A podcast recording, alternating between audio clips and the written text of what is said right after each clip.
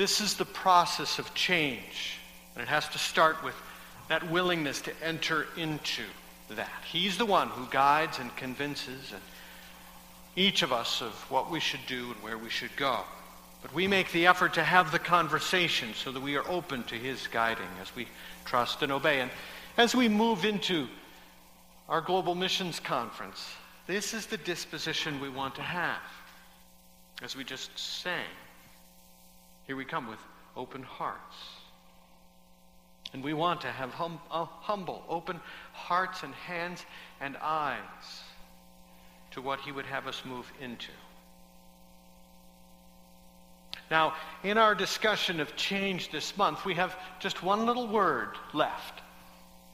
We've been studying in Acts chapter 9, and we've looked at the whole chapter. We even read the whole chapter, and each time that we've moved through, we've become increasingly focused. And now, to chapter 9, verse 31, and one singular word in there. Some things changed in the life of the church.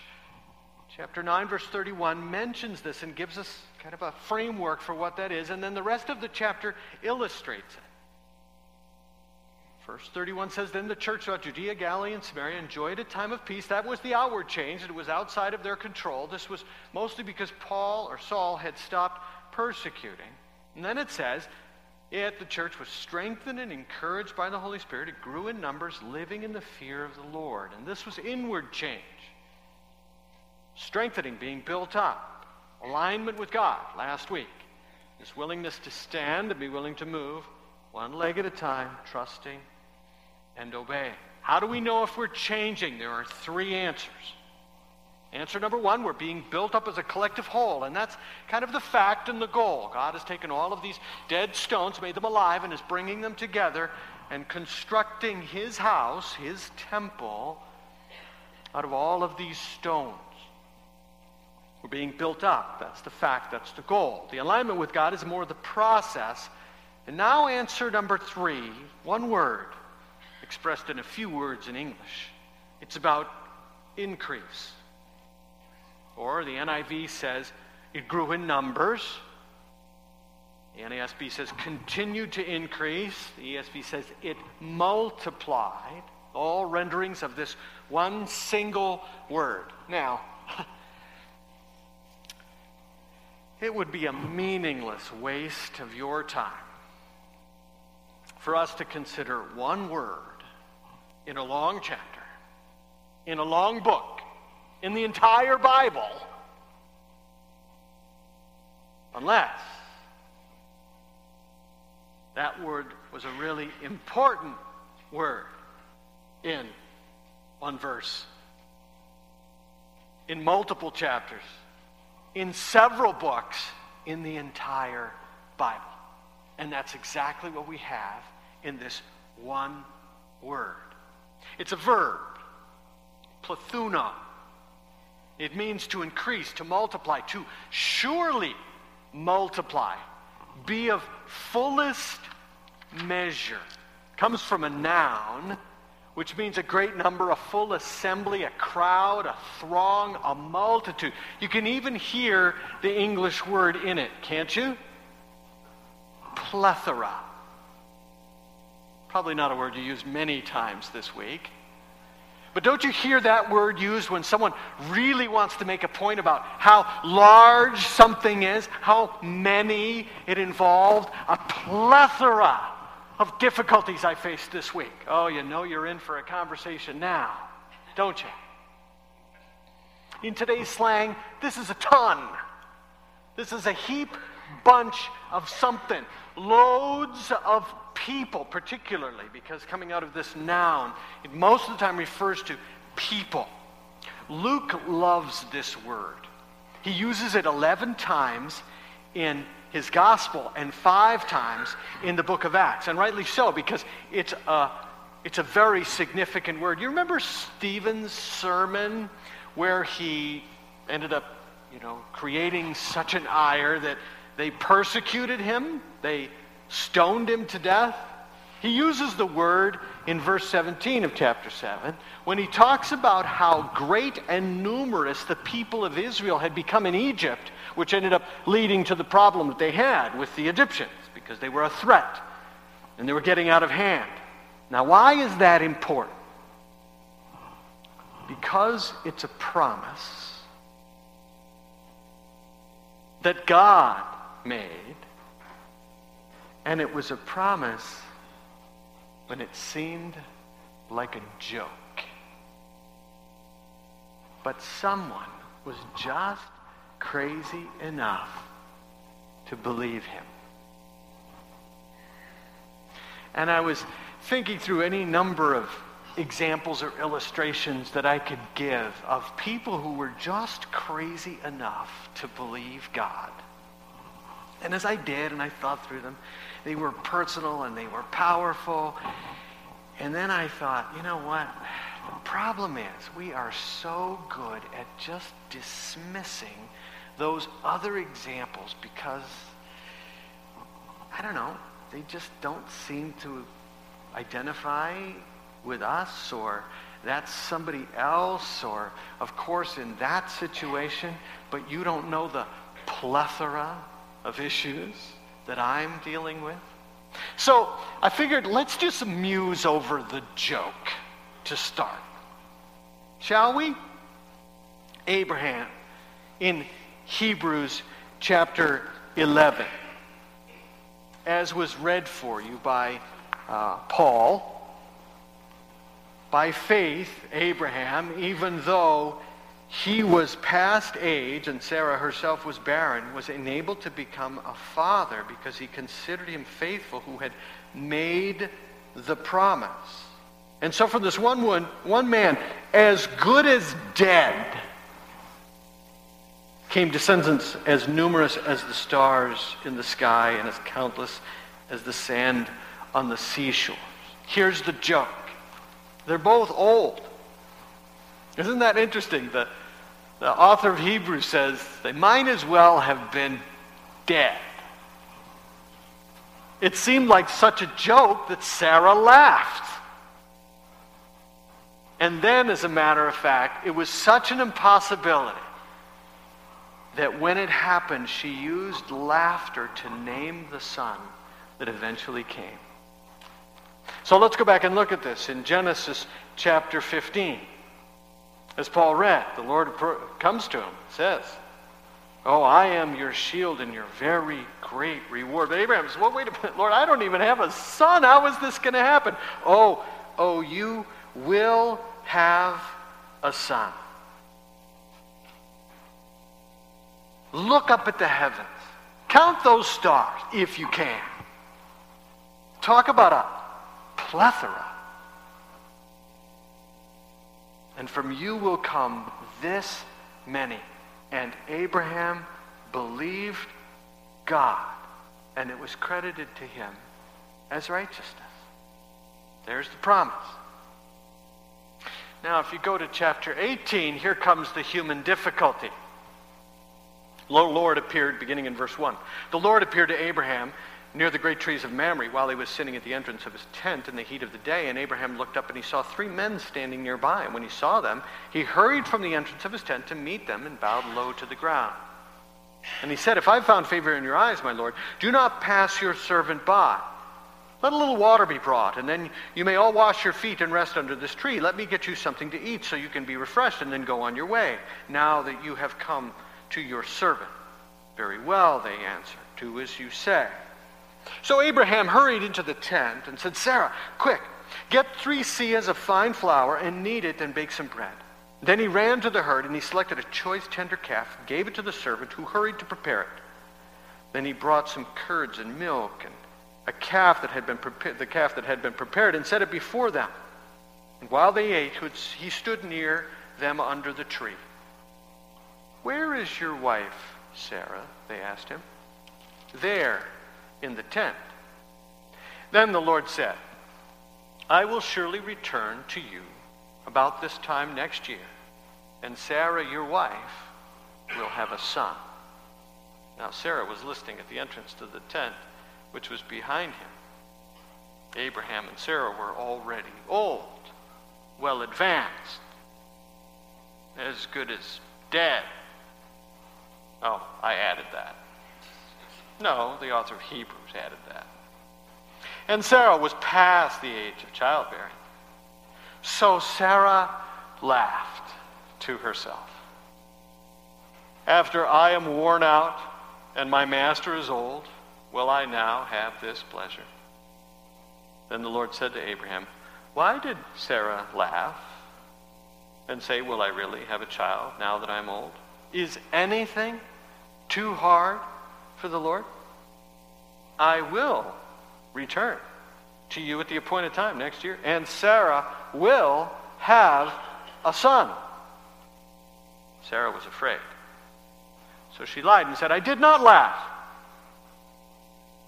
But the Lord said, yes, you did laugh. There, the promise is repeated, and the human difficulty becomes obvious, doesn't it? Really? Can I trust? Would I obey? Am I that crazy? Does God really bring increase?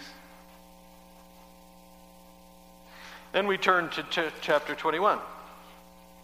Beginning in verse 1, now the Lord was gracious to Sarah as he had said. And the Lord did for Sarah as he had promised.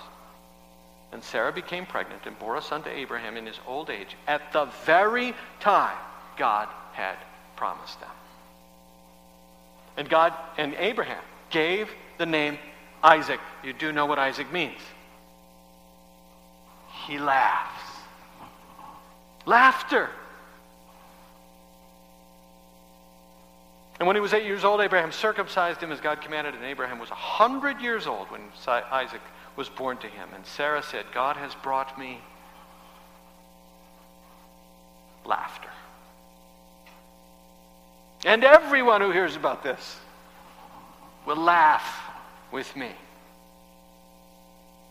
And she added, who would have said to Abraham that Sarah would nurse children, yet have borne him a son in his old age? Isaac indeed was born. And what was once a joke, fulfilled as a promise, became their immeasurable joy. And Abraham became the father of a plethora, of a multitude of descendants.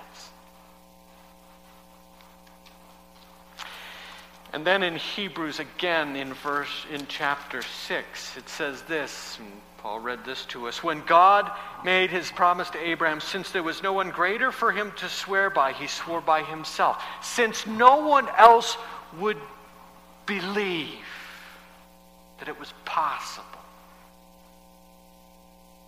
He had to say, I swear by myself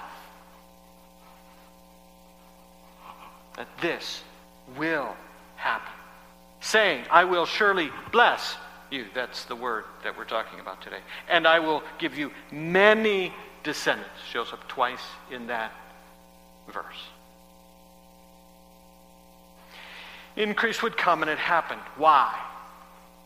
Because God is true to his promises, and Abraham changed. He believed God, and he trusted, and he obeyed. By faith, Abraham moved, taking steps of trust and obedience. Listen, it's written on the screen.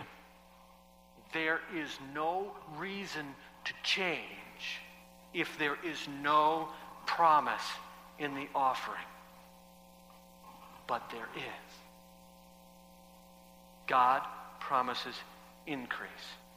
And this single word, found in more than one place, in multiple chapters, in several books, in the entire Bible, tells us that God's intention through change is to bring increase.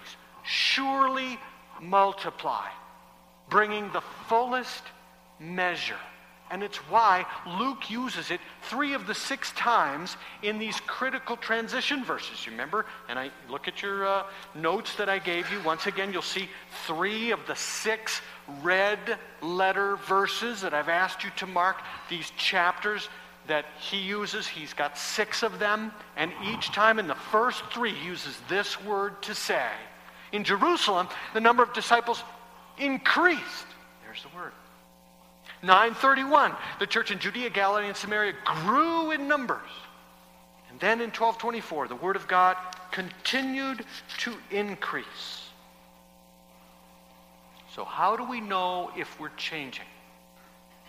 There's increase. We're being built up, scattered stones made alive, brought together, being built up. That's God's goal and his purpose. It's a fact. It's going to happen. There's alignment with God. There's the process of us trusting and obeying as we move. And then there's increase. And this is an even deeper part of our responsibility.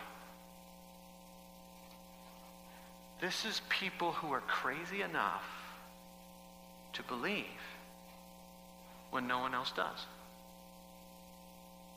What does crazy look like? Charlie's waving. Looks like you, Charlie. No. What does crazy look like? Here's just a few thoughts. There could be many. But what could crazy look like? What does this kind of change? What does increase as we would respond to a God in faith, believing that he intends to accomplish great things? What does that look like? Here's a few suggestions. There's increase over time. There's consistency. There's persistence. There's nothing necessarily magical about these words. I'm just trying to say, I think that consistency is one of the things that shows our faith in God's promise to bring increase. It's part of the picture. We see it with Abraham. He had to trust and obey before he could actually see that the promise would come true, didn't he? In fact, in Hebrews 6:15, we read, after waiting patiently, he received what God had promised. Patience in an ever-growing, instantaneous world. We want what we want from God when? Now. But God intends to do that over time. And he tends to use that time to grow your faith, because that's the goal, that your faith would grow. So time is a part of it. Jesus said, I will build my church. And he has for 2,000 years been building his church. Contrary to popular opinion, trusting God does not mean that immediately we get everything we want. He wants to grow our faith, and Abraham is just a perfect example of that. Saul, in this Acts chapter 9, if we return there, is a great example of that. You know, there's some huge gaps of time here. In Acts chapter 9, Saul is converted. He spends some time in Damascus. There's another gap there, seemingly, before he goes to Jerusalem, as a matter of fact, because if you go to Galatians chapter 1 and 2, and I don't have time, but you go back and read Galatians chapter 2. He has a very interesting recounting of God taking him away for 3 years in Arabia, all by himself, with Jesus in person, tutoring him on all that he needed to understand for the years to come. 3 years he spent in Arabia with Jesus in person. It's amazing. What a remarkable experience that had to have been. And then we get to the famous Acts chapter 13 where he and Barnabas are sent out as missionaries. Do you know what the gap is between the time that Saul was converted on the road to Damascus and when he went out as a missionary from Antioch? Around 10 years. 10 years.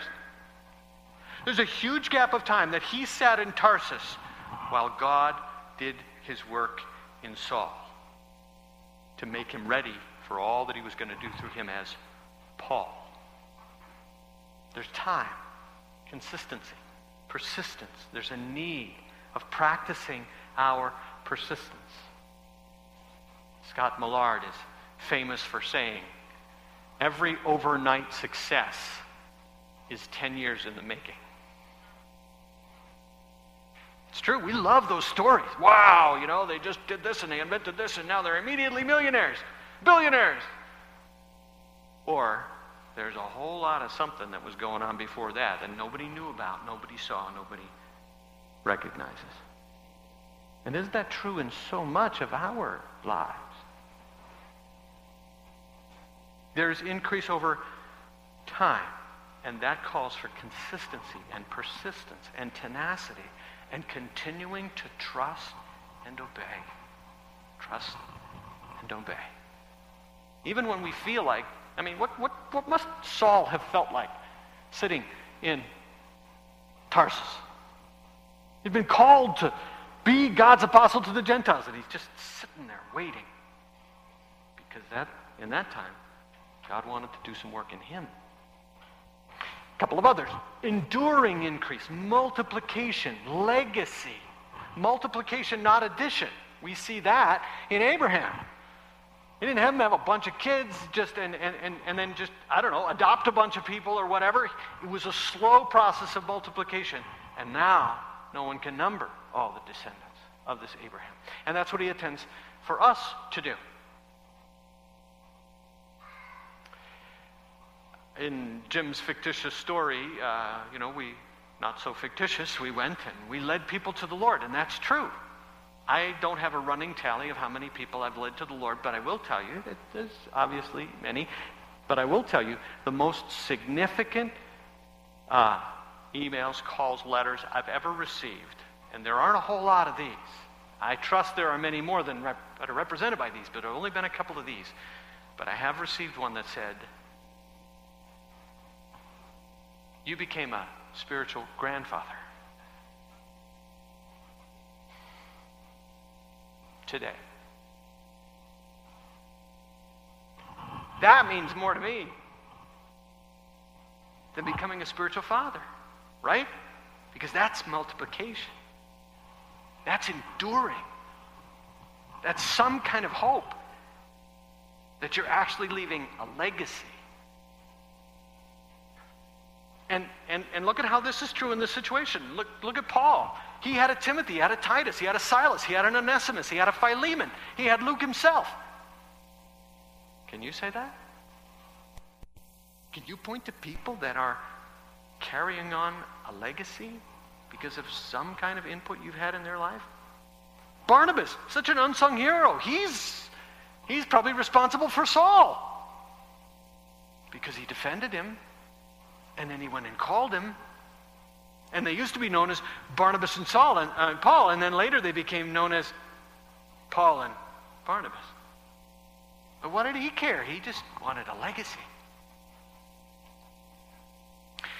Somewhere in 1972-73, a man graduated from the school that I went to. And he did a couple of short stints at a at two different churches as a youth pastor, and he was what he called an errand boy. No mentoring. He was just the guy that babysat the youth. Bad experiences. Came out of those two experiences and said, if I ever have the opportunity to work with someone like that, with me, Lord, I promise that'll never happen. So 10 years later, he ended up walking into my dorm room and saying, I'm not Chuck Swindoll, I'm not Warren Wiersbe, those were the big names at the time. But if you want to learn something, come to Brooklyn. You know, in May of this year, 4 of us are going to spend 3 days together. All because that guy made that kind of promise. To be a multiplier and not an adder. And if you follow that man's career, there isn't anything particular about him that would cause you to say this guy was a screaming success. Except that 30 years later, he can write an email to 3 men and say, how about we get together after 30 years and talk about what's happened? And those 3 men are in part where they are because that guy was a multiplier. And through him, extends a legacy way beyond himself. Because that's what increase is. Multiplying yourself. One more little thought. There is influential increase. There's numbers and intensity. The Bible says that right here. There was sheer growth, 6-7. The number of the disciples increased. Chapter 9:31. The church grew in numbers. Chapter 16, verse 5. The churches grew daily in numbers. May I, as a guy who used to be in this area and then left and then came back again, can I give a word to you guys? Because I know it may not feel like that in the cold, hard Northeast. But when I was in the New York metropolitan area in the 1980s, big was Calvary Baptist in Manhattan, 700-800 people. Now, this excludes our brothers and sisters in the African-American and Hispanic communities. I recognize that. But among mostly Caucasian, conservative, evangelical churches, because there's a whole lot of what God's doing in that whole world we're totally blind to. But among conservative, evangelical, Caucasian churches mostly. Big used to be Calvary Baptist, which had 700 or 800 people, and Hawthorne Gospel, which in the 80s had what? I don't know, same number, maybe 1,000? Those were big churches. I mean, Hawthorne Gospel in New Jersey was big. Maybe Long Hill Chapel had 700-800 people. Do you know what big in New Jersey is now, 30 years later? There's some huge churches in New Jersey now. Calvary Chapel of Old Bridge, numbers in the thousands. Cornerstone of Wyckoff, another large church. I don't know how many, a couple thousand maybe. Liquid.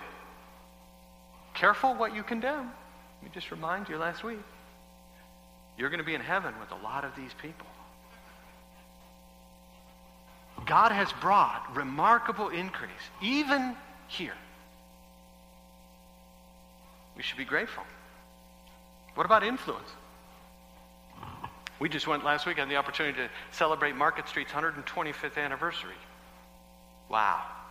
Thousands and thousands of men whose lives have been changed. And not just those men, but then their families and their children. Let me just give you one more, and we've got to stop. 20 years ago, Tom MacArthur was just one of us, an executive in this church with an ailing child who passed. And some of you guys were a part of that, supporting them, helping them, just being the church that you were supposed to be to them. Today, he's this close to holding a congressional seat in the House of Representatives. Because he has consistently, diligently, in the context of a body of believers and obedient to his Lord, continued to trust and obey and do what God has told him to do. And talk about influence. He's not going to be your congressman, so you can't, call him for that, but wow. Look at the influence. Because we as a church, we're a church, like we should be. Who's next? Who should we be talking about 20 years from now? What does God want to continue to do? There's no reason to change if there's no promise in the offering, but there is. Because God wants to do so much more, and he isn't done.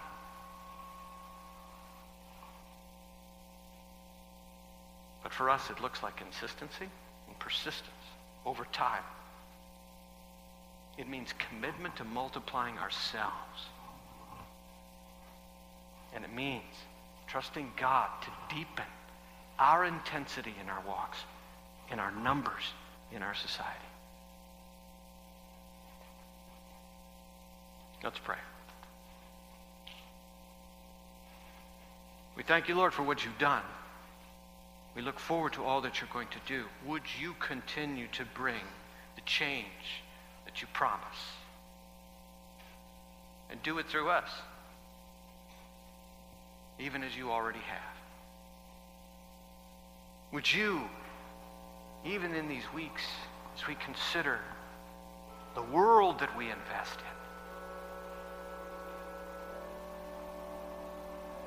continue to multiply our efforts,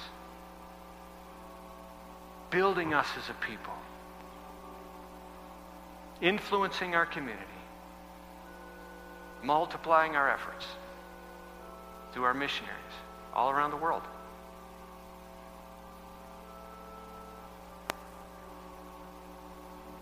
And would you take some of us as your children